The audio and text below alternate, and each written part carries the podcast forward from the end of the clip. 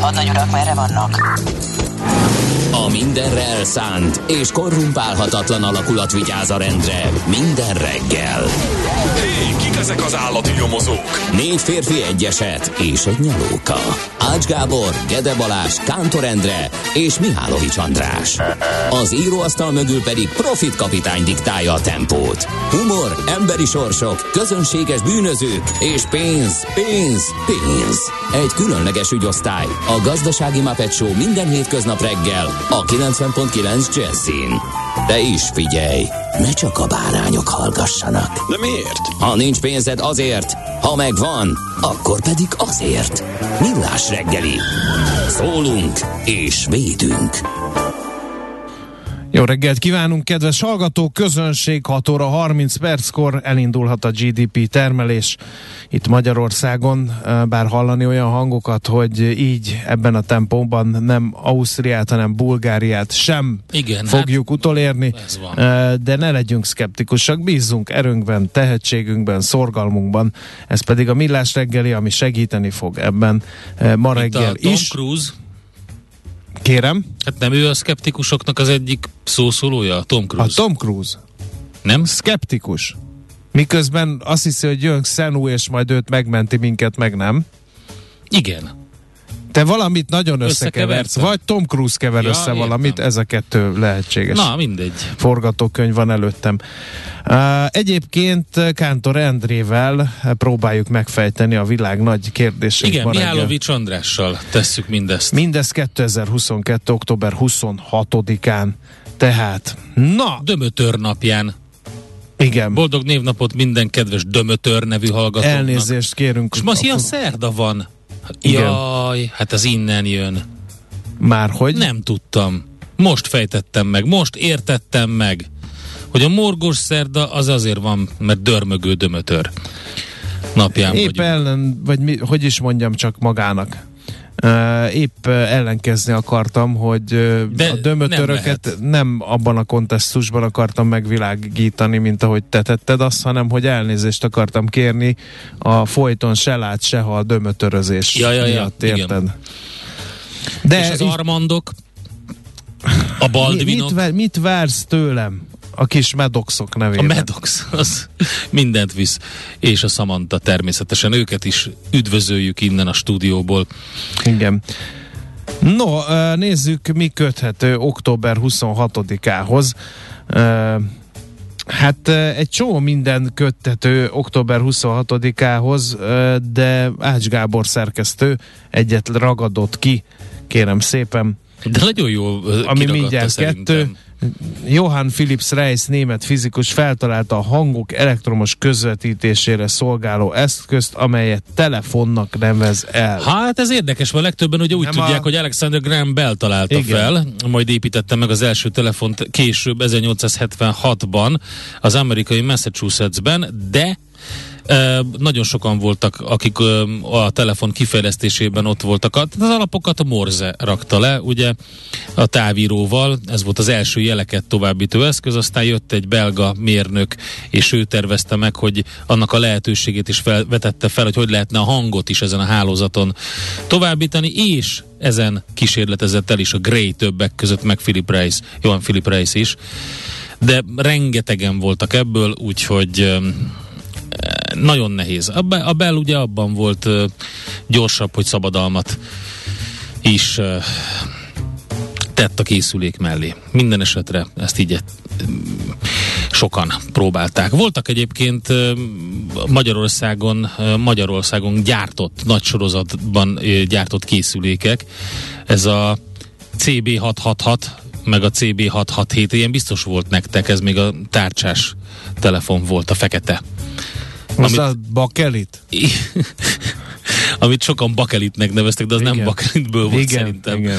Na mindegy. Szóval, Na. hogy ez egy érdekes történet. Ipar történetileg egy izgalmas korszak. Média történeti jelentőségű pedig az, hogy 1998-ban pont ezen a napon, tehát október 26-án indult el a Barátok közt napi sorozat. Uh, hogy is fogalmazja, már véget is ért egyébként. Én Tényleg? Büszkén állíthatom, Isten, hogy egy részt sem láttam. én sem. Az- Végre! ezt me- hát ezt azt megúsztuk. hittem, hogy rajtam kívül. De tényleg, de tényleg, egy rész sem. Nem tudom, hogy ez most tukkóság, vagy éppen Nem, hát ez- üdítő nem, kivétel hát a nem magyar társadalomban. András. Nem, nem mi voltunk a célcsoport? Miért a, a Szulajmánból láttál egy részt? Igen. Na, A Mohácsi csatás részt megnéztem. A Mohácsi csatás részt megnéztem, mert kíváncsi voltam, hogy low budget És? Mohácsi csata hogy néz ki. Hát ilyen nagyon sokat lovagoltak És volt, benne. hát akkor volt low budget. Hogyha Low budget volt, igen. lovagoltak benne. Puszt, kérem szépen, hogy valamit tegyünk a szóvicces kollégák uh, ellen, megmételjezik a munkai Oké. hangulatot. Na, uh, az volt, hogy neki lovagolt második Lajos a Dunának. Ezt láttuk, láthattuk a Szulajmánban. Tehát a Cselepatak az kb. akkora volt, mint a, Hát áradások a, a. Nyeper, tehát Á- nem lehetett látni a másik Most végét, a és annyira menekültek, hogy belelovagoltak. Ezt láttam a Szulajmán sorozatból. Leolvatta az agyvelőm, mikor ezt megnéztem. Na mindegy. Na ezért nem néztem én egyet sem belőle. Nézzük a De születésnaposokat. nagyon sokáig tartott, még eljutottak a Mohácsi csatához, mert a háremben sokkal több játszódott. A, mi ilyen meg olyan Na most felkeltetted az érdeklődésemet. Kap, nem, olyanok nem, Ja, értem. amire te rákattintanál. Nézzük a születéseket nagyon helyesen. Fedák Sári magyar színésznő. Aki a legnagyobb mondás lenne, ha nem lenne a kerekes bicikli az ultiban, az már csak utána találták ki, mert a, ugye úgy van, hogy kontra, rekontra, szubkontra, mord kontra, hirs kontra, fedáksári, az várjál, az a 1, 2, 3, 4, 5, 6, 60 64 szeres, és akkor arra jön ugye a kerekes bicikli, lenne a vég, a 128 szoros szorzó a rabló ultiban, úgyhogy mindenki uh, szereti. Én még soha életemben nem hallottam ilyen Meddig mondást. jutottál? Azt hiszem talán szubkontráig, de De miért? Nem vagy elég bátor? nem én, hát, me, hát nem Ja. tudom, ilyet, tehát az, hogy már eleve, hogyha kontrázva van egy meccs, az már eleve nagyon nagy dolog. Akik rekontrázzák, az előfordul, de én még soha életemben De nem. annál, annál többet nem hallottam még soha. Na, Uh, François Mitterrand, Mitterrand. francia politikus köztársasági elnök 1916. október 26-án született egy nagy alakja a 20. századi francia politikának. Ugye ő szerintem mindenki ismeri az ő nevét és alakját. Aztán Hillary Clinton, amerikai Mhm. politikus, jogász, 2008-tól az Egyesült Államok külügyminisztere is A volt. nagy Ez- visszatérő. igen, ezer majdnem, a majdnem elnök, de Donald Trump Igen, de hogy is mondjam, tehát, hogy azután abból a katyvaszból kimászni, amit a szakszofonozó férje előteremtett, Katyvasz? hát az elég nagy katyvasz volt. Sok minden volt ott, kérem szépen. Szivar volt Egy ott, rosszul elhelyezett szivar, és, Igen. és, és óriási botrányok sorozata. Úgyhogy igen, kellemetlen. Aztán 1947-ben egy évben és egy napon született Hillary Clintonnal Mohai Gábor, bemondó és előadó művésznek és jó egészséget kívánunk. Aztán Spilák Klára, magyar színésznő és ünnepel 1965-ben született, és Uh, Rutka János egykori magyar válogatott labdarúgó menedzser is születésnapját üli. Ma 1974. október 26-án született. Ugyanis Jöhetnek a morgások, kedves hallgatók, 0630 20 10 909. már jönnek. Hát igen, Kedves András, jó magam 5.30-kor elkezdtem a GDP tekerését, nyargalok Kína nyomában, de te hol vagy rendszeresen hétfőként a szakmai napodon, mi lesz így? Hát a, a, Ács nagyon sokat segített, nagyon sokat segített a, a Mihálovics András a gazdarovatoknak a szerkesztésében. Mindig Már, odafigyel, mindig odafigyel, mindig elküldi kérdéseit, meglátásait. Én azt mondom, hogy ő nem az a típusú gazda, aki megijed attól, hogy állatokat kell tartani, meg hogy korán kell kelni, meg hogy berepül az ablakon a tyúk, meg ilyesmi. A tévéreklámba egy teljesen más típusú embert ábrázoltak. Ma van egyébként a Back to the Future Day egyes források szerint. Nem, hát az a múlt héten volt. De ide mellékeltek egy képet, mely szerint október 26-a. Hú, de fura. Na mindegy, ezt majd megnézem. A múlt héten Lehet, hogy a volt. doki elállított valamit. Elállította. közben. Melyik? me- Hát jó, oké, lehet egyébként, mert a, én úgy emlékszem, hogy a múlt héten ezt erről beszéltünk. De lényeg a lényeg, hogy ö, zenéljünk egyet, aztán utána térjünk vissza a lapszemlével, a morgások jöhetnek. Azt mondja valaki, Hát a Clin- fűtők. Clinton nem szakszofonozott, nem akkor, amire célozott. de szakszofonozott a. Clinton. Hát még igen. Ez volt az elnökválasztási kampányának egyik fő attrakciója, hogy menőzött a szakszofon. El is mondta az egyik le elhíresült interjúban, hogy óriási álma az lenne, hogy szakszofonozni tudjon a Thelonious Monkkal, és megkérdezte a riporternő, hogy ki ki az a The Loneliest Monk? Ki, ki a, legmagányosabb barát? Én nem ismerte ezt a jazz legendát. Azt írja egy hallgató, hogy az ultiban a mondások nem a kézben tartott lapok értékével, hanem az elfogyasztott ital mennyiséggel áll arányban. Tapasztaltál ilyesmit? Nem, mert, Na, ugye? mert az nem működik együtt. Ha rendesen akarsz ultizni, kérem szépen, aki vonaton, vonatutakon ultizott, az maximum egy sört, ha sikerült beverni, de azok a szakemberek, ezekre lehet tényleg azt mondani, mesteremberek, akik ö, ott ultiztak, hát ha azokkal, hogyha az ember egy picit nem figyelt oda, akkor alaposan megkopasztották, úgyhogy ott nem lehet tiszogatni.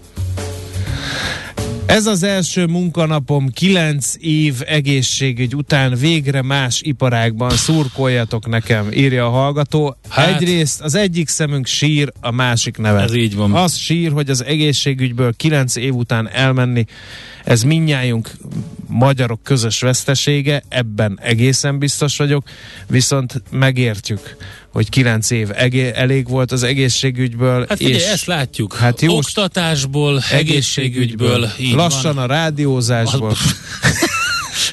És a, és a, az összes többiből ugye tegnap megint föl háborodtam ezen a elképesztő sztorin, ugye, hogy kijött ez a törvénymódosítás arról, hogy kifelelős miért, és hogy kinek kell mit gondoznia, hogyha, hogy szépen lassan már mindenért mi vagyunk a felelősök. Úgyhogy igen. Jó, na mindegy, próbáljuk meg egy picit addig a hangulatot javítani egy kis zenével, amíg vissza nem jövünk alapszemlével. Nézz is! Ne csak hallgass!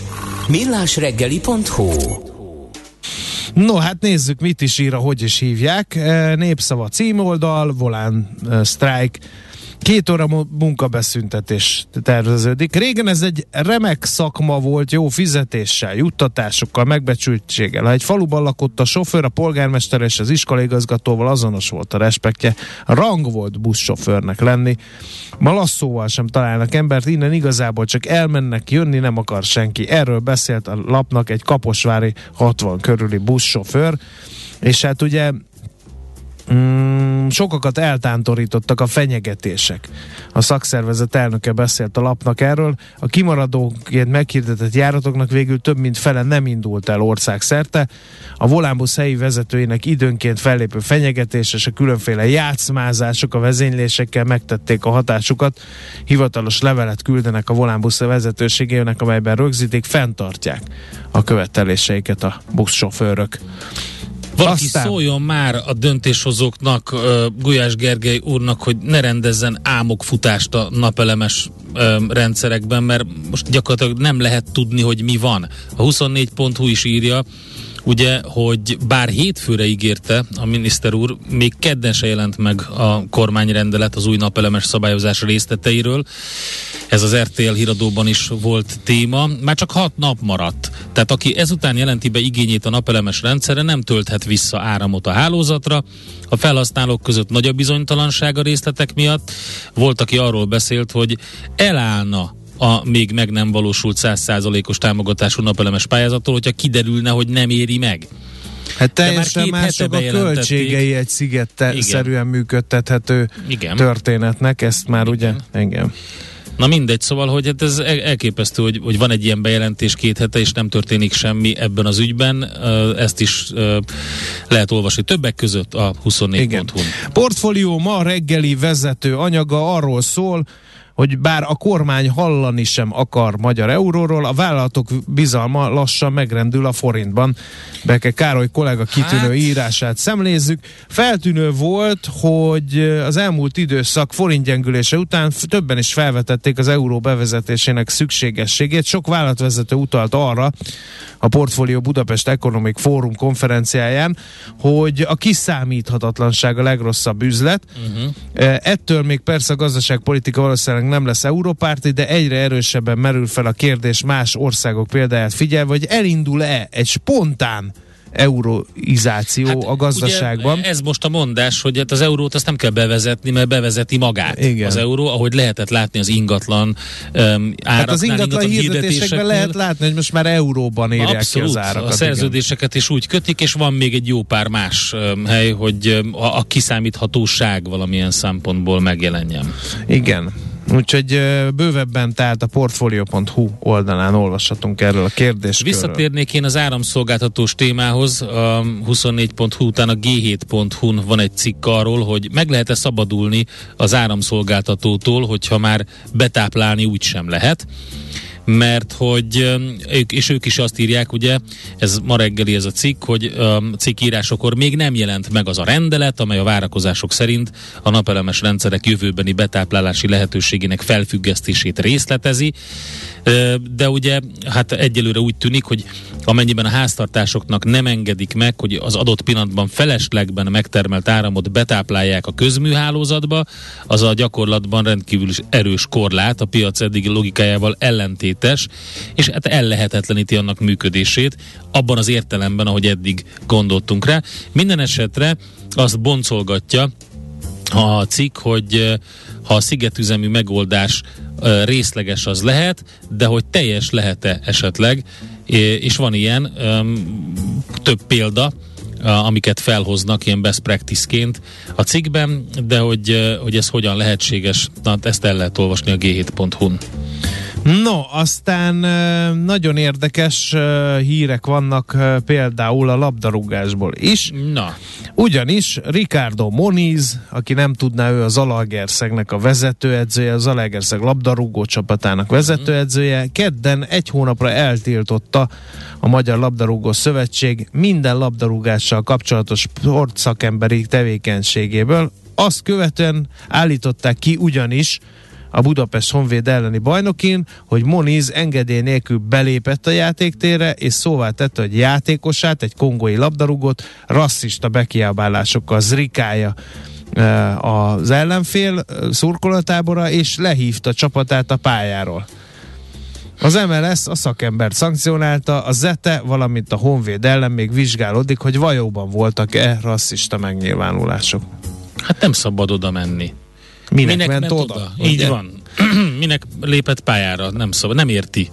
Nem ért ez az ember magyarul? Aztán nagyon érdekes riport megint csak a népszavából. A népszámlálás. Ugye most zajlik ah, a kérdező jó, biztosos rész, igen, része, igen. Jön, és jönnek két mondatot. Mi az ördögöt akarnak tőlünk, miért akarják tudni mekkora házunk, még majd ránk sóznak egy menekült családot, mondta a 380 lakosú Liget község egyik lakója a lap munkatársának, és egy másik vélemény. Van itt, van itt olyan szárba elméletek vannak arról, hogy miért akarják Igen. tudni, hogy hihi. Pécsről az idős Vilmos bácsi és felesége 85 esztendősek, és azt mondták a Népszava riporterének, hogy nem tudtuk kitölteni, és azt sem akartuk, hogy egy idegen ide jöjjön a lakásunkba, mert idegeneket nem engedünk be. Úgyhogy így zajlik. Igen. A kérdező Beszéltünk erről már, hogy, hogy elég erős az ellenállás sok helyen, van egy, egy szakadás.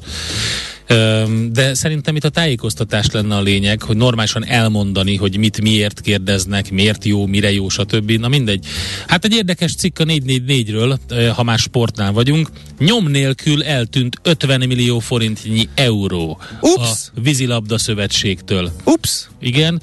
A következőt emeli ki a cikk írója. A Magyar Vízilabda Szövetség elnöksége 11 szavazattal, nulla nem szavazattal és nulla tartózkodással. Tehát ezt lehet mondani, hogy egyhangúan megerősítette a Spliti Európa bajnokságon versenyző magyar válogatottak szállásköltségének 70%-ának újra utalását.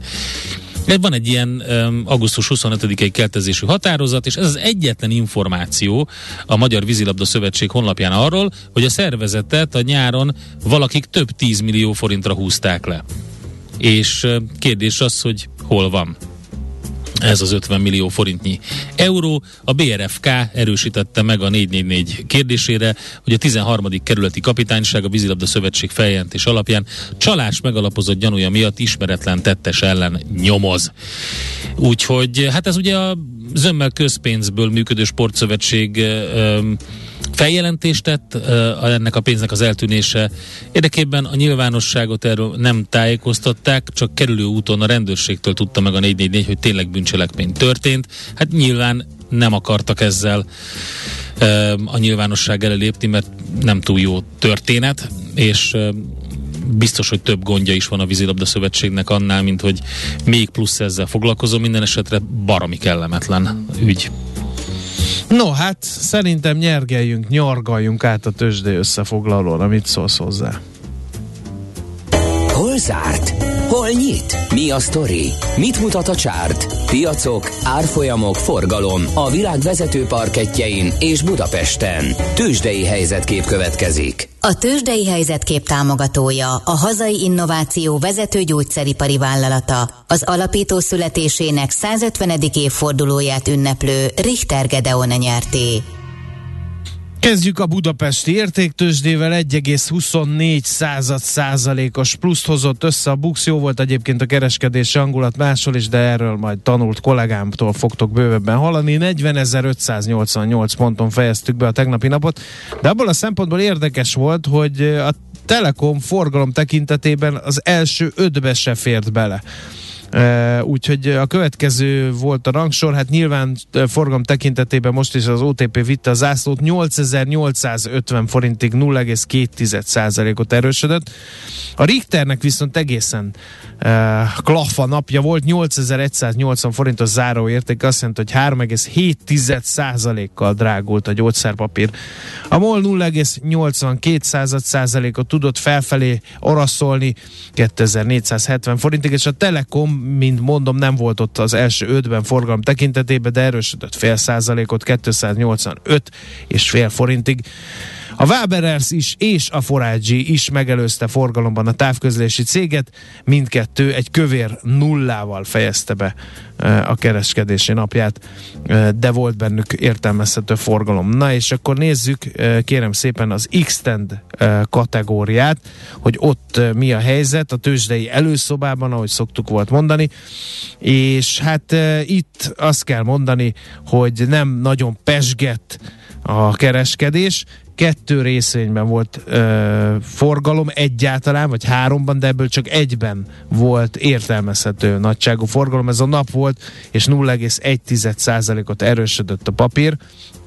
Hát ö, meg még az Ébduferben volt kereskedés, de nagyon-nagyon kevés pénzért adták, vették a részvényeket, úgyhogy itt ez az esés, az a 2,7%-os esés igazából smafu. Érdekes, hogy például a Glosterre nem kötöttek a tegnapi nap egyáltalán üzletet, ami pedig hát az, az is azért szokott pörögni, meg az Oxotec is, de arra se volt üzletkötés. Legutóbb október 14-én forogtak az utóbbi cég papírjai. Hát jó hangulattal telt a kereskedés az amerikai piacokon, a Nasdaq vitte a prímet a maga emelkedésével. Minek örültek?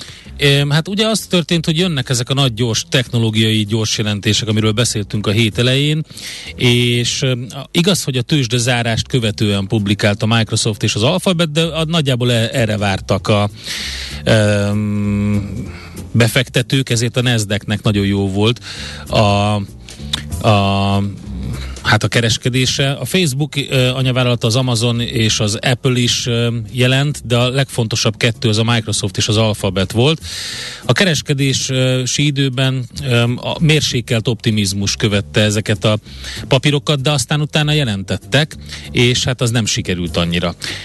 Éppen ezért, hogyha megnézzük, hogy az After Hours kereskedésben mi történt, akkor látjuk azt, hogy a, a legaktívabb papír az Alphabet volt, tehát ugye a Google anyavállalat 6,6 százalékos mínuszt hozott össze a volumenben a legnagyobb kereskedésben, és hát nem sikerült neki, mert hogy hogy 1 dollár 6 cent lett részvényenként a nyeressége, illetve a bevétele, bocsánat, és azt mondja, hogy 1,25 lett volna, tehát 1 dollár 25 cent volt, tehát ennyivel kevesebb lett. Tehát nem, nem sikerült. A Microsoftnak egy picit sikerült túl teljesítenie a szakértőknek, az elemzőknek a várakozásait, részvényenként 2 dollár 35-öt sikerült jelentenie, ami 6 centtel magasabb az elemzői várakozásoknál.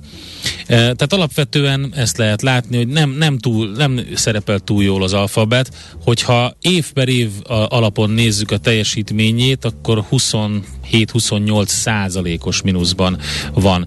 Na, minden esetre a kereskedési idő, normál kereskedési időben az történt, hogy a Nasdaq 2,2, az S&P 1,6, a Dow 1 százalék fölötti pluszt hozott össze, és nagyon jól szerepelt továbbra is a Snap, ami korrigál abból az irgalmatlan mínuszból, amit kapott, 15 százalék, 15,5 százalék plusz lett a vége. A Tesla 5,3 százalék plusszal zárt, ugye itt is volt egy jelentős esés, erről pattan fölfele. 2 százalékos pluszban zárt az Apple, a Ford 2,8 százalékos pluszban, és az Amazon 0,6 százalékos pluszban.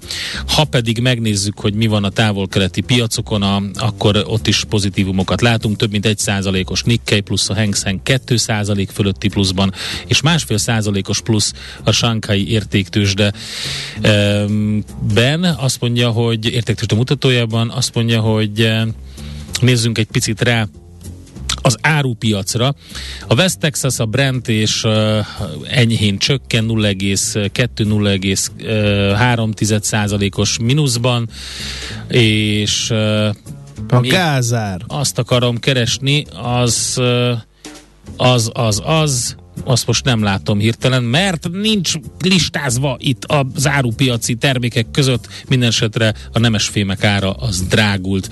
Illetve a kriptók e, pattantak még meg, e, mert hogy e, az általános befektetői hangulat is kedvező, tehát a kriptovaluták piacán volt egy kis mozgolódás, és amire te figyelni kell, az a, a, a Twitter, mert hogy péntekig megveheti a Twitter Elon Musk, úgyhogy péntekre zárná le a Twitter felvásárlást, ezt mondta a Reuters tudósítása szerint uh, Elon Musk, úgyhogy most ez a sztori azért továbbra is nyitva áll a héten.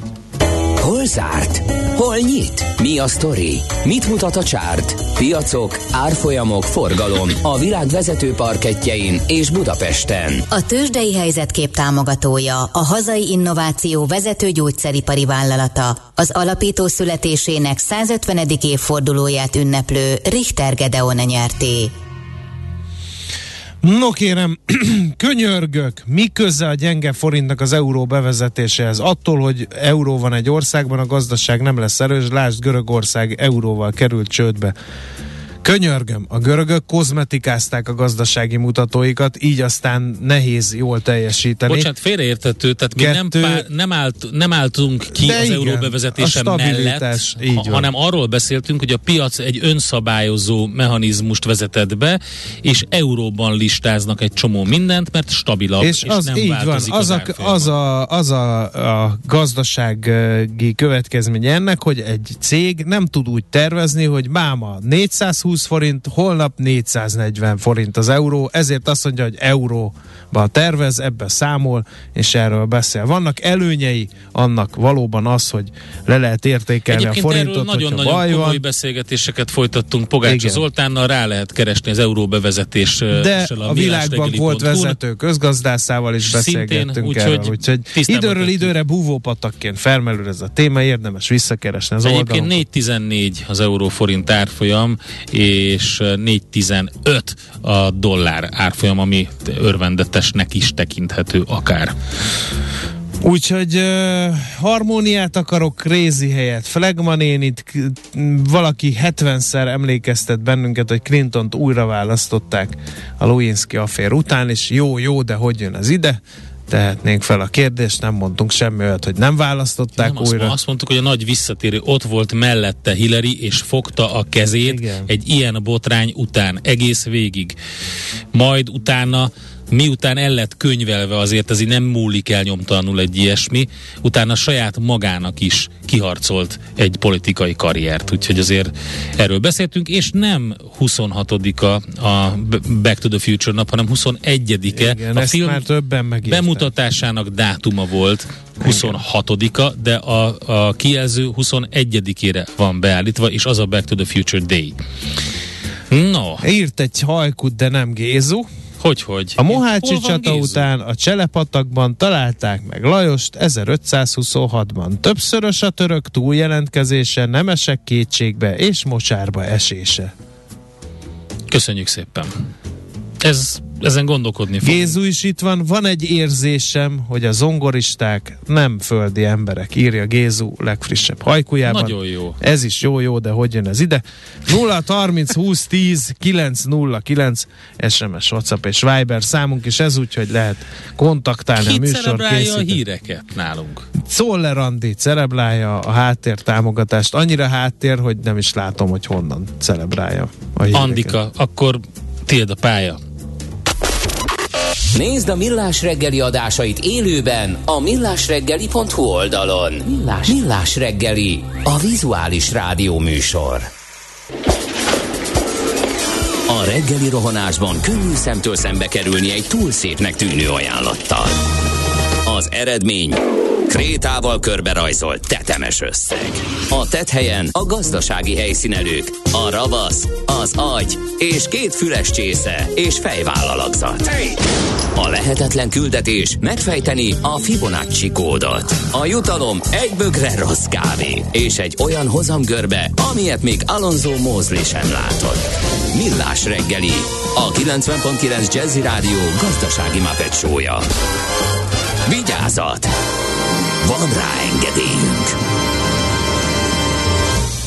A Millás reggeli fő támogatója a Superautomobil KFT, a Schiller Autó család Lexus Pest márka kereskedése Újpesten. Schiller Autó család. Autók szeretettel. No jó reggelt kívánunk 2022. október 26-án. Átnyújtjuk a Millás reggeli legfrissebb uzsonna csomagját Kántor Endrével, És Mihálovics Andrással. valamint a hallgatókkal az euróhoz. Van olyan partnerem, aki csak évente kétszer lehet áremelést érvényesíteni, ezért az árak kalkulálásánál a legrosszabb esetre kell számolni importtermékeknél. Ezért aztán minden jó drága euró bevezetés esetén ezt bőven ki lehetne venni az árból. Tehát azoknak, akik emiatt ágálnak, arról beszéltünk, hogy a Portfolio.hu-n megjelent egy cikk, a kormány hallani sem akar a magyar euróról, de a vállalatok bizalma lassan megrendül a forintban címmel. Itt magyar vállalatok beszéltek arról, hogy ők mit gondolnak és hogyan látják a tervezhetőséget, nem pedig Meg a mi kiszámíthatóságot. nem pedig mi ágaskodunk valami ért, vagy valami mellett. Úgyhogy fontos. A... Aztán valaki helyre tette, én nem vagyok egy teljes belga életmű ismerő, úgyhogy nem ismertem uh-huh. fel, hogy az az 1526-os kis szösszenet, az nem a hallgatóé volt, hanem belga együttes Ja. királyok a házban, de Kántor Igen. Endre sem De igen, belga pedig ezerszer meghallgattuk ö, a gyerekekkel. Nagyon kiváló lemez, úgyhogy igen. Úgyhogy, ezt is rendbe tettük, mit rontottunk még el? Nézem. Semmit. Semmit, Elmondom a igen. közlekedést. Budapest legfrissebb közlekedési hírei, itt a 90.9 jazz Azt írja a hallgató, hogy a gyors forgalmi út torlódik. Én egyébként balesetet nem láttam, szerencsére maradjon is ez így. Nálad Viszont az m 0 autóút keleti szektorában Pécel környékén a 47-es, 49-es kilométer között a burkolat betontábláit cserélik, ezért az M3-as autópálya irányába a 31-es ö, főúti csomópont után a kapaszkodó sávot lerövidítették. Tehát erre kell figyelni, hogy most sok helyen a bevezető szakaszokon, az autópályákon burkolatjavítási munkák vannak, így tél előtt, Igen. úgyhogy mindenhol Van egy- óvatosabban Van egy félpályás lezárásunk a 13. kerületben a Népfürdő utcában, a Dagály utca közelében, mert ott meg az elektromos közműveket javítják. Budapest, Budapest, te csodás! Hírek, információk, érdekességek, események Budapestről és környékéről. Hát szépen csendben öm, zárt be a neurológiai osztály.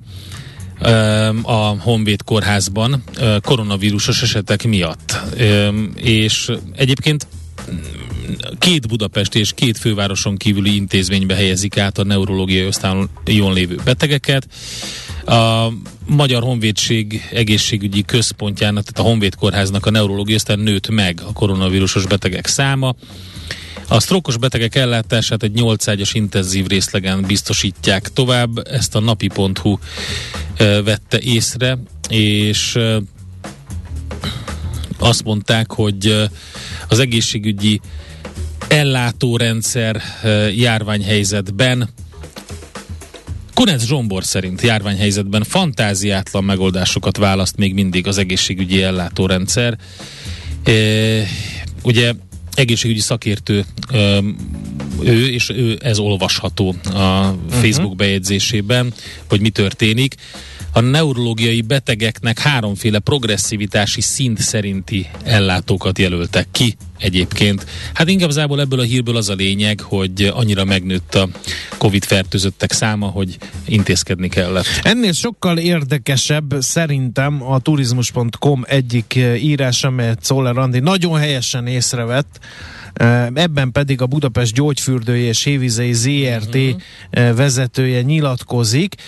Azt mondta, hogy nagyon jó visszaállt minden a, a, a rendbe a koronavírus után, csak a háború miatt volt némi megtorpanás, akkor a vendégkör 12-13 százalékát adó orosz és ukrán vendégek elmaradtak, lecsökkent az arányuk 4-5 százalékra, ők viszont javarészt itt élő orosz és ukrán állampolgárok.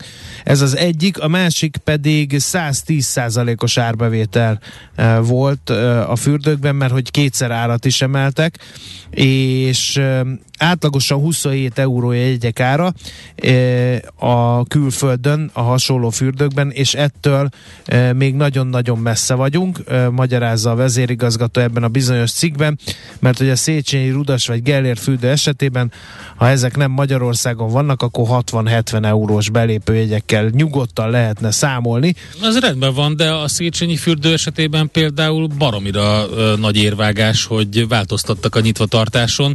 E, pont itt a Covid helyzetben, és azóta se javították ezt ki, ezt a csorbát, mert 8-kor zár, ahelyett, hogy 10-kor zárna. Ugye azért még 21-30-kor bőven el lehetett csobogni, és akkor elkezdeni elhagyni a műintézményt, úgyhogy nem is nagyon értem, hogy ez a két óra vágás az minek Igen. köszönhető. Na, a nagy kérdés viszont az, hogy mit tesznek itt az energiárobbanás ellen. Végül az MVM Next-től sikerült vásárolniuk energiahordozót, 1336 forintot fizetnek köbméterenként a gázért. Négy nagy fürdő van, amely a 90%-át adja a gázfelhasználásoknak, a Széchenyi, a Gellért, a Rudas és a Lukács. És hát, hogy mit próbálnak, a távfőt is egyébként drágábban kapják, és hát próbálnak energiatakarékosan működni. Feltérképezték a fogyasztásokat, és azt mondja a vezérigazgató, hogy bezárások nem lesznek, de szolgáltatás portfólió csökkentéssel bizony kell számolniuk a vendégeknek. Például fűtőszálanként megnézték a szaunáknak a fogyasztását, így modellezik azt, hogyha lekapcsolnak egy szaunakáját két órára, mennyi, energia, uh-huh. mennyi energiát spórolnak, illetve olyan intézkedések vannak, hogy például úgy minimalizálják a gázfogyasztásukat, hogy az 55 Celsius fokos vizet a lukácsban fűtésre is használják, és megbeszélték a vendégekkel, hogy például később indítják a gőzt, vagy rövid ideig üzemeltetik az élményelemeket, illetve nem mindegyik szaunát fűtik majd teljes üzemidőben a vendégszámoktól függően, úgyhogy itt hát értem. Is, tehát, hogy vannak ilyen apró trükkök, amit bevetnek. Egyébként azt én is luxusnak tartottam, voltam többször ezekben a fürdőkben, hogy mindegyik szauna ordítva megy, uh-huh. és mondjuk a be, egyben van vendég. Tehát. Igen, a, nyilván azt, azt figyelembe kell venni. Igen. Jó, hát még egy hír, varázslatos fényparkot hoznak létre a Margit-szigeti Palatinus strandon, megnyílik a Lumina Park. Ez egy új látványosság, és a karácsonyi időszakra ezzel gazdagodik Lumina Budapest, Park. igen. Az őszi-téli borong borongós időszakra egy varázslatos parkot létesítenek a Palatinuson, ahol különleges fény és hangjáték által létrehozott mesebeli világban tehetünk egy sétát. Ez a Lumina Park, ez korábban négy lengyel városban volt látható, például Roszlávban, Poznámban, de most idén Budapestre, Vilniusba és Prágába látogat a fénypark. Ha nem bírjuk a téli sötétséget, akkor érdemes töltekezni a fényjelenségekkel tarkított helyszínen, úgyhogy van egy pár érdekes fotó a Világ Budapest oldalán arról, hogy ez a Lumina Park, ez hogy néz ki. Érdemes megnézni, minden korosztály előtt nyitvál, 21 óráig tart nyitva, és február 28-áig fog nyitva tartani majd, kivéve de karácsony, tehát a Szentesen napját december 24-én nem lesz nyitva, úgyhogy nagyon érdekes egyébként, érdemes rákeresni. Nekünk a Gellért hegy a Himalája. A Millás reggeli fővárossal és környékével foglalkozó robata hangzott el. A tükör a valóságot tükrözi, de mindenki máshonnan néz bele. Millás reggeli. Hát most már a Virág Barnabás is arról beszél, hogy árbérspirál fenyeget. Mi lesz így az infláció letörésével? Ez a nagy kérdés. Virovácz Péter, ING Bank vezető elemzője van itt a vonalban velünk. Szervusz, jó reggelt! Jó reggelt, sziasztok! Tessék mondani, mi az az árbérspirál, és miért kell tőle félni? Hát ez egy olyan mumus, amit a jegybankárok nagyon-nagyon nem szeretnek. Itt egész egyszerűen arról van szó, hogy ha elszalad az infláció, akkor hát elkezdik a munkavállalók ütni az asztalt, hogy kérem szépen nem tudok megélni a béremből, tessen nekem fizetést emelni. Ugye ezt látjuk mostanában, ti is szerintem nagyon sokat beszéltetek arról, hogy milyen szektorban lévő cégek egy éven belül akár már kétszer, háromszor bért emeltek, azért, mert a munkavállalók azt mondják, hogy bizony ilyen infláció mellett már nagyon-nagyon elértéktelenik a fizetésük. Na már most a cégek, hogyha ezt megtehetik, ez tök jó, csak közben hát nyilvánvalóan emelkedik az ő költségük, és ezt szépen lassan, vagy nem is annyira lassan beépítik az áraikba, vagyis a nap végén a fogyasztó megint magasabb árakkal szembesül, ez a fogyasztó ugyanúgy egyébként munkavállaló is, vagyis megint indul majd az asztal ütése a magasabb bérekért. Na ez az az árbér spirál, ami alapvetően egy nagyon fenntartatatlan pályára tudja rakni az inflációs folyamatokat, és ez az, ami ellen küzdenie kell a jegybankoknak világszerte, pont azért, hogy egy idő után már ne asztalverés legyen ebből, hanem valahol valaki megáll parancsoljon ennek a spirálnak. De van, aki ezt tagadja, hogy létezne. Többek között Pogácsa Zoltán, Oblát Gábor Pogi a blogján is írt arról, hogy a bérek laposak, az infláció exponenciális, semmi bizonyíték nincs arra, hogy a bérek tolnák az inflációt, tehát nincs árbérspirál. Mert hogy csak a nominális béremelkedés önmagában nem lehet árbérspirál, mert azért különben akkor, akkor mindig minden árbérspirál lenne. Nyilván nagyon sokat lehet ezen vitatkozni, és való igaz az, hogy megalapozottan nem tudjuk bebizonyítani, még mindig nincs elég adatunk arra vonatkozóan, hogy ez a mostani helyzet, ez már egy RBS spirál.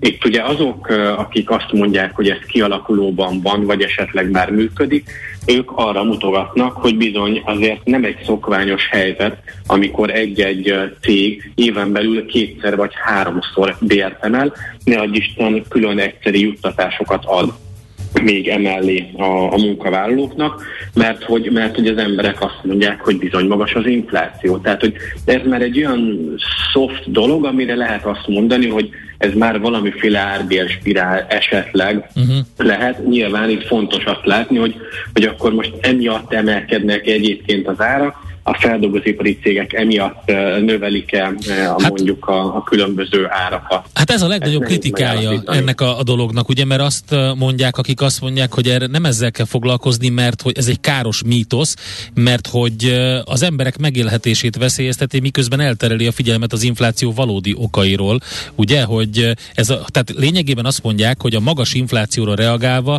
a foglalkoztatottak jelentős reálbéremelkedést tudnának kiharcolni maguknak. És ugye ez gerjeszti az inflációt, és pont elveszi a lényeget az infláció valódi uh, gerjesztő okairól. Igen, csak nekem meg közben az járám a fejemben, hogy munkaerőhiányos helyzet van. Tehát, hogyha egy munkáltató nem enged a bérkövetelésnek, akkor elmegy a munkavállalója, és akkor megnézheti magát. Mert nehéz újat találni. Nagyon-nagyon rátapintottál a lényegre. Tegnap Virág Barnabás jegybankkal elnök is pontosan erre utalt, amikor, amikor felmerült az RBS spirál kérdés. Nyilvánvalóan egy munkaerő hiányos állapotú gazdaságban jóval nagyobb az esély annak, hogy egy ilyen kialakuljon, hiszen ahogy, ahogy elmondtad, valóban arról van szó, hogy vagy megadom neki a magasabb fizetést, vagy nem, de hogyha vagy nem, akkor ő fogja magát, föláll és arrébb megy, mert egy másik cég bizony meg fogja adni. És ugye, ami nagyon-nagyon érdekes kérdés, régebben azért azt mondtuk, hogy azért a bizonyos szektorok között nem feltétlenül van átmenet. Nos, a Covid ezt is átírta, és bizony nagyon sok esetben azt tapasztaljuk, és mi is az ügyfélkörünkben azt tapasztaljuk, hogy nagyon-nagyon sok vállalat bizony feldolgozóiparban például úgy szerzett többlet munkerőt, hogy igenis szolgáltató szektorból szívott el embereket, és például a gépsorok mellett korábbi pincérek átcsorognak. Én azt gondolom, hogy mondjuk két-három évvel ezelőtt erről beszélgetni, hát elég fura lett volna, nem gondoltuk, hogy létezik ilyen, de létezik, tehát innentől kezdve bármilyen szektorról beszéljünk is, egészen van már rugalmasság, van átmenet, és muszáj a vállalatoknak, ha meg akarják tartani a munkaerőt, és ha abban gondolkoznak, hogy ez a mostani recesszió, lecsúszás, nevezzük bárminek, ez átmeneti lesz, akkor nyilván ragaszkodnak majd a munkaerőhöz, tehát kénytelenek belehergelni magukat egyfajta komolyabb bérstruktúra átalakításba, aminek aztán viszont nagyon csúnyán meg lehet inni a levét, hogyha mégsem lesz ez a válság átmeneti, csak jelezném, az inflációról is azt mondogatták egy-másfél éve ezelőtt, hogy átmeneti, aztán itt vagyunk, és még mindig fölfelé megy a mutató. Igen. Szóval, hogy nagyon csúnya meg lehet ebbe égetni magunkat. Abszolút értem, amit mondasz. Egy picit vitatkoznék, illetve kérdezném a véleményedet, hogy akkor, tehát ez bizonyos szektorokra és bizonyos munkakörökre nagyon jól észrevehető, amit mondtál, de nem teljesen általános a dolog, illetve, hogyha így lenne, hogy jelentős reálbéremelkedést tapasztalnánk, akkor a, a, a béreknek a vásárlói értéke, az nem csökkent volna olyan durván, mint ahogy most látjuk. Így igaz, nem nemzetgazdaság egészére vonatkozóan látunk arra utaló jeleket, hogy, hogy azért emelik a béreket, mert a, a munkavállalók panaszkodnak. Nyilvánvalóan, ahol munkaerő hiányos az ágazat, ott hamarabb megteszik.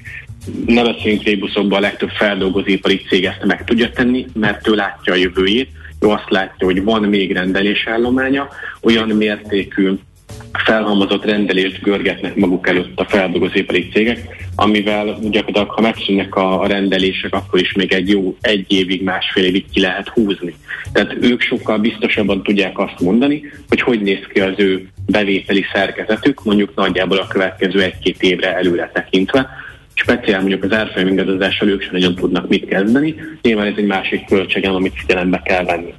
Tehát ebből a szempontból nyilván nem lehet általánosítani, és való igaz az, hogy jelen pillanatban egy lecsúszó reálbér folyamatban vagyunk, ez még egy előre pozitív, ugye 0,9% volt augusztusban, de itt a következő hónapokban ez negatívba fog csúszni, tehát azok, akik azt mondják, hogy nincs árbér spirál, ők nyilvánvalóan ezt mondják majd, hogy hát igen, a reálbér már negatívba megy, úgyhogy, úgyhogy miért beszélünk erről, de valóban vannak olyan szegmensek, ahol minthogyha valami hasonló működne, de nehéz igazságot tenni. Ki tudja ezt az árbérspirált megfékezni? Mert ugye azt mondtad, hogy valakinek meg kéne fékezni. Ebben a helyzetben elég nehéz, vagy hogy, hogy is mondjam, csak inkább kockázatos egy ilyen lépés megtenni, hogy már pedig hiába kéred, kedves dolgozó, én nem fogok neked bért emelni. Ugye hát itt jön be a gazdaságpolitika szerepe, amikor azt mondja mondjuk a jegybank, hogy olyan magasra emelem a kamatokat, hogy lehetőség szerint egy jól működő rendszerben például a megtakarítási lehetőségek azok olyan mértékben javulnak, hogy azt mondják a háztartások, hogy jó, köszönöm szépen, visszafogom a fogyasztásomat, inkább megtakarítok, és ezáltal gyakorlatilag kivesszük a méregfogát annak, hogy azt érezzék a, a munkavállalók, hogy akkor ők most sokkal rosszabb helyzetben vannak, hiszen alapvetően van egy másik opció, lehet megtakarítani, lehet takarékoskodni. Ugye a vállalati oldalról szintén ugyanez a történet, ott egész arról van szó, hogy, hogy ezt a fajta munkaerő hiányos állapotot lehet megszüntetni azzal, hogy nagyon magasra emeljük a kamatokat, beszakítjuk a beruházási uh, hajlandóságot, nem akarunk fejleszteni, nem akarunk uh, tovább menni előle, nem akarunk újabb munkavállalókat felvenni, sőt, egyébként az egyre emelkedő költségek miatt, hitelezési költségek miatt lehet, hogy még el kell bocsátanom embereket, és ezáltal kezd el szépen visszasüllyedni balanszba ez a fajta felborult egyensúly. De a végeredmény az hogy valamilyen oldalon úgy kell a gazdaság politikának beavatkoznia, hogy a gazdaság belső kereslete az elkezdjen lefulladni. Tetszik, nem tetszik, jelen esetben arról kell beszélnünk, hogy igenis a recesszió vélhetően szükséges ahhoz, hogy ne alakuljon ki egy ilyen jellegű árbér spirál, és igen, hogyha ezt a recessziót úgy lehet még egy kicsikét megtámogatni, elősegíteni, hogy a jegybank szigorú monetáris politikát folytat, hát kérem szépen, akkor, akkor ebbe az irányba kell menni. De ez mindig is így működött. Nyilván, amikor 5%-os inflációt kell letörni, egy kicsikét más a történet, mint amikor 20% feletti eh, áremelkedésről beszélünk. Hát fel kell, hogy kösse a gatyáját továbbra is, vagy ott kell tartania a jegybanknak, úgyhogy... Meg nekünk is, ha, mert hát, ugye akkor ebben nem lesz béremelés, Endre. Nem, rég Nálad se, ja, csak szólok. Köszönöm, András, az 1600 forintos vajjal, köszönöm. Me, én megfékezem, nem adok neked fizetésemelést, hiába nyavajogsz Na. itt az 1600 forintos vajad. Köszönöm, Péter, hogy ezt hoztad ki Andrásból ezután a beszélgetés után. Ma, majd legközelebb, hívunk legközelebb is, jó? Köszönjük szépen. Köszönjük, szervusz. Sziasztok. Virovácz Péterrel beszélgettünk az ING Bank vezető elemzőjével. Egy kicsit az árbérspirál kérdéséről van-e, lesz-e egyáltalán, hogyha kialakul, akkor hogyan lehet megfékezni, mi a jegybank feladata. Úgyhogy ezek voltak a fő témáink. Ezt tudtad? A Millás reggelit nem csak hallgatni, nézni is lehet. Millásreggeli.hu Benne vagyunk a tévében. Kicsi, közepes, de semmi esetre sem nagy. Nem a méret a lényeg, hanem a vállalkozó szellem. A Millás reggeli KKV hírei következnek. Na nézzük ezt a Széchenyi programot, András. Hát nézzük, Endre, Széchenyi program. Tehát Nos, az, az történt, a hogy jeles, me, legnagyobb magyarról. Meghatározta a kormány Igen. a Széchenyi kártyaprogram támogatását. 2038-ig eh, tart, és a KKV-k energiahatékonyságát célzó beruházásokhoz az önerőt is az állami költségvetés adja.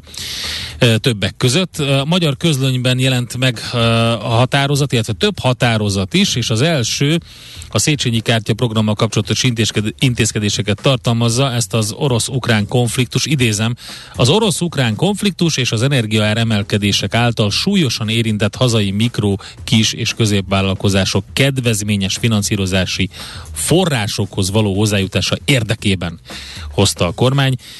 Tehát ez azt jelenti, hogy jövőre közel 60 milliárd forint lesz ez, 2024-ben 122-re nő, majd folyamatosan lecsökken, e, és végül 2027-ben 5 milliárd lesz csak. Ez csak idézőjelben, tehát az a lényeg, hogy egy, egy jó nagy összeg van a következő években erre a támogatásra, és e, mindenre jut majd pénz. Mindenre is. Mindenre is jut majd pénz, legalábbis a tervek szerint. Úgyhogy ez nyilván egy ilyen határozat az átírható akkor, hogyha változik a helyzet. Aztán a hazai kis és középvállalkozásokat célozza a tőzsde új programja.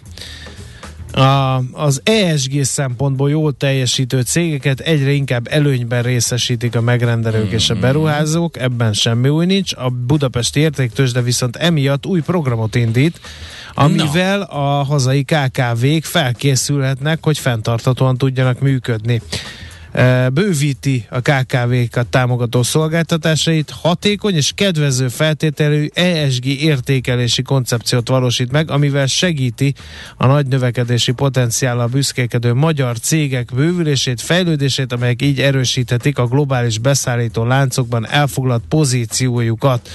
Ezt emelte ki a Bét egy egyszerűsített folyamatot fognak kidolgozni az EY segítségével, amely megkönnyíti a KKV-k számára a minősítések elnyerését. Hát ide tanfolyam kell, nem is kevés. Veszel-e? Eladod-e? Kanapéról-e? Irodából-e? Mobilról-e? Laptopról-e? Kényelmesen, biztonságosan, rengeteg ajánlat közül válogatva, időspórolva, ugye-e, hogy jó? Mert ott van a mágikus E. E-Business. A millás reggeli elkereskedelmi rovata, ahol mindenki számára kiderül, hogy online miért jó üzletelni. No kérem, hát még mielőtt elkezdenénk erről értekezni, mindenkinek azt üzenem, aki felhúzta magát az árbér spirálos beszélgetés, hogy ne tegye, nincs értelme. Kicsit gondolkoztunk egy jelenségről. Például ilyen dühös hallgatók jönnek, hogy uram, mondja már meg, melyik szektorban volt 20% feletti béremelés illetve komolyan elhiszi valaki, hogy a mostani inflát az árbér spirál okozza, és erről értekezünk. Értem én, hogy védjük az összeszerő üzemet, de itt most reálbér leértékelődés folyik kész számjegyű. Úgyhogy ilyen és ehhez hasonlók nem mondta senki, hogy a árbér spirál okozza az inflációt. Egyáltalán előbb volt infláció, mint árbér spirál, de az inflációt erősítheti az árbér spirál, ha van ilyen. Na, de most nem ezért gyűltünk egybe. Hanem arról, hogy megkérdezzük Kui Jánost, a GFK Geomarketing szakértőjét, a Marketing Resolution Kft. ügyvezetőjét, hogy hogyan lett a második legnagyobb vásárlóerővel rendelkező magyar település Nádudvar. Jó reggelt kívánunk! Jó reggelt kívánok! Mert hogy érdekes adatok láttak napvilágot a GFK friss 2022-es évről szóló vásárlóerő tanulmányában, és hát ebben például ez is kiderül, ez a nádudvari történet. Így igaz. Ugyanakkor picit jobban elmélyedve a részleteket, ami nyilván a kiadott közleményből nem feltétlenül előbb helyzeti előnyben vagyok. Nádudvar azért mindig a, a top 10 közelében volt, legutóbb már a 11 hiszen már nem egy nagyon nagy település, ugye 8000 fő körüli lakossága van, viszont elég komoly üzemek találhatók meg a, a területén. Most nem szeretnék márka neveket sorolni, de, de van egy nagyon nagy teipari vállalat, sok-sok ö, munkavállalóval, illetve még több munkavállalóval egy, egy nagyon masszív agráripari integrátorvállalat, és ö, ezek alapvetően befolyásolják ö, mind a vállalatnak a jelenléte, mind pedig az ott dolgozók bérei természetesen ezt a, ezt a pozíciót. Mi az, ami még kiderült ebből a kutatásban? Ugye a, a, a mini államokat nem számít a Svájc, Norvégia és Izland áll az élen az egyfőre jutó vásárlóelő alapján, de például az Egyesült Királyság, ami a Brexit hatásaitól szenved, és, és az első tízbe Írország bekerült, ez hogy történhetett? Valójában um, ugye amit itt mi látunk a vásárló, csak egy itt a definíciót is bemutassam, ezek nominális, de euróban kifejezett értékek. Szerintem ezzel mindent el is mondtam, ami a, uh-huh. a, mhm. a britek pozícióját mondja, hiszen ugye ők nem az eurózónában vannak, voltak. Aztán pozícióját viszont az magyaráz, hogy egyrészt mindig is nagyon erős ö, volt a kelt a tigris, de az elmúlt egy-két évben pedig kétszemélyű GDP növekedés produkálta az ország szemben az euró zóna Európa, vagy, vagy egyáltalán a, a, a, most kimutatott 42 európai ország um, növekedési ütemével szemben, ott egyértelműen uh, ez a masszív gazdasági teljesítmény áll emögött a teljesítmény mögött, hogy be tudok kerülni, ez egy felító vásárlóerőben a top 10-be. Nagyon érdekes, hogy pont most hoztuk ezt szóba, mert az előbb az árbér spirálról beszéltünk, és itt dúl az indulat az üzenő falunkon a hallgatóknál, hogy de hát reálbér rombolás folyik éppen az infláció miatt, mert nem emelkednek olyan mértékben a bérek, mint az árak, illetőleg, hogy hát ez a vásárlóerő így a büdös életben nem fogja utolérni a nyugat-európai szintet. Hol tartunk most?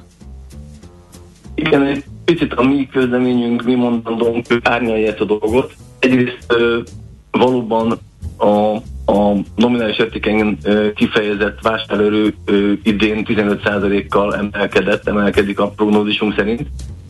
Viszont ezt nyilván árnyalja több dolog is, többek között az előbb infláció, hiszen ugye ebben az évben most már is szeptemberre masszívan a 20%-ot veri. Nyilván ez nem feltétlenül az éves átlag, azt majd még látjuk végéig valóban itt, ha a reál értékét nézzük, a növekedésnek ott, ott az infláció ezt, fél is erodálja. úgyhogy ezt sajnos igen, ezt ki kell mondani, ez ezzel együtt jár. Viszont miután az európai átlagos vásárlóerő ebben a kimutatott, mutatott 42 országban csak nem egész 6%-kal nőtt, egy picit közelebb léptünk, és most már a vásárlóerőben kifejezett pozíció, ugyan maradt a 30. helyen 42 országból, viszont most már 53,5 át érjük el az európai átlagos vásárlóerőnek. Ez 2,5 százalék növekedés a korábbi évekhez képest. Lépésről lépésre folyamatosan, fokozatosan szépen haladunk, ami ezt a mutatót illeti az európai átlag felé. Hát nyilván nem öres léptekkel, de hát ez ugye látható is, és látható is, hiszen ugye elég, elég nagy az olló még mindig Oké, okay, hát közben azt láttam, hogy a, az európai rangsorban a 30. helyen állunk, mi Magyarország, ugye 42 országot említettünk, de a területi egyenlőtlenség is elég nagy Magyarországon. A nádudvarról beszéltünk, ez a második helyre ugrott a, a 11. helyről korábban. Még egy kérdés lenne, hogy vajon a, ez a GFK Regional Online Potential, ez hogyan áll, és a vásárlóerő kutatás ugye alapvetően a brick and mortar üzlet alapján készül, de hogy az online affinitás index az, az hogyan áll? Igen, fontos, amit, amit említett, hogy itt a, akár a, a vásárló tekintetében a jövedelmeknek a, a regionális elosztás itt a, a lényeges nem csak európai, hanem nyilván országon belül viszonylatban is ugye valóban nagy a szórás, és ugye itt a, a, a top 10 lista az 5000 főnél nagyobb településeket mutatja ki. Nyilván teszik a jogokból, főleg a kis településeken ott elég nagy szórások tudnak lenni, akár néhány fő beköltözésével is.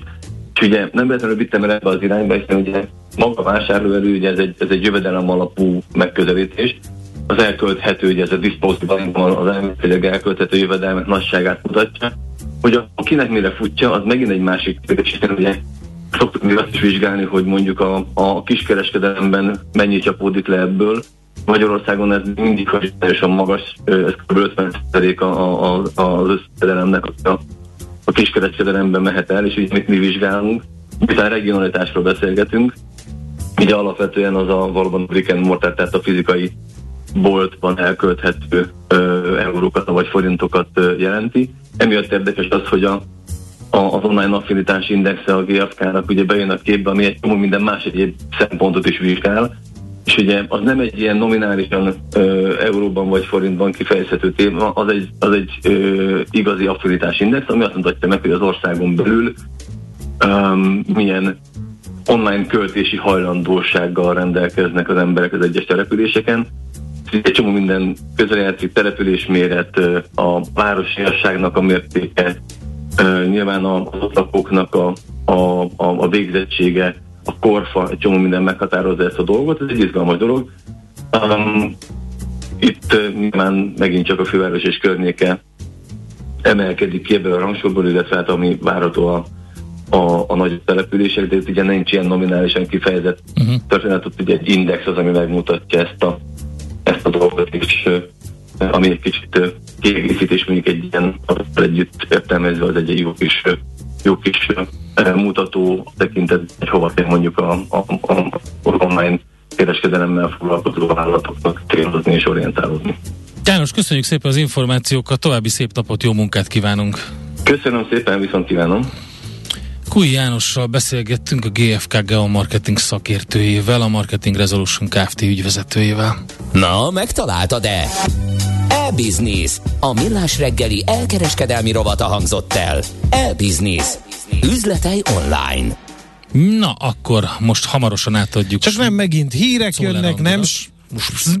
Czoller Andinak, úgy akartam, csak így mondom a Czoller, Czoller Andinak a szereplést, elmondja a híreket, aztán pedig jövünk vissza, és uh, arról fogunk beszélgetni, hogy uh, milyen tanácsadó pontok, szakértői diskurzusok történhettek például az Erzsébet téren, abban a levegőbe emelt különleges konténerben, amit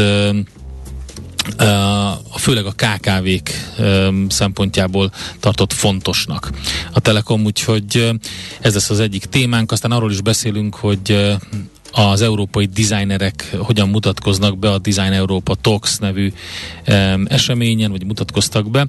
É, piaci hotspotunk is jön, hát rengeteg gyors jelentés, érdekes piaci információ van, úgyhogy a következő órában ezzel foglalkozunk, de nagyon fontos témánk van majd a szuperzöld rovatunkban is, amikor azt nézzük meg, hogy eladhatóvá teszi a kormány a természetvédelmi területeket.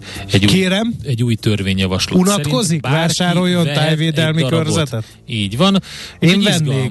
Úgy, Engem érdekel. András, légy szíves. Indítsunk gyűjtést. Indítsunk gyűjtést, így van. Hé, hey, te mit nézel? Nem tudtad? A Millás reggelit nem csak hallgatni, nézni is lehet. millásreggeli.hu Nézzünk, mint a moziban!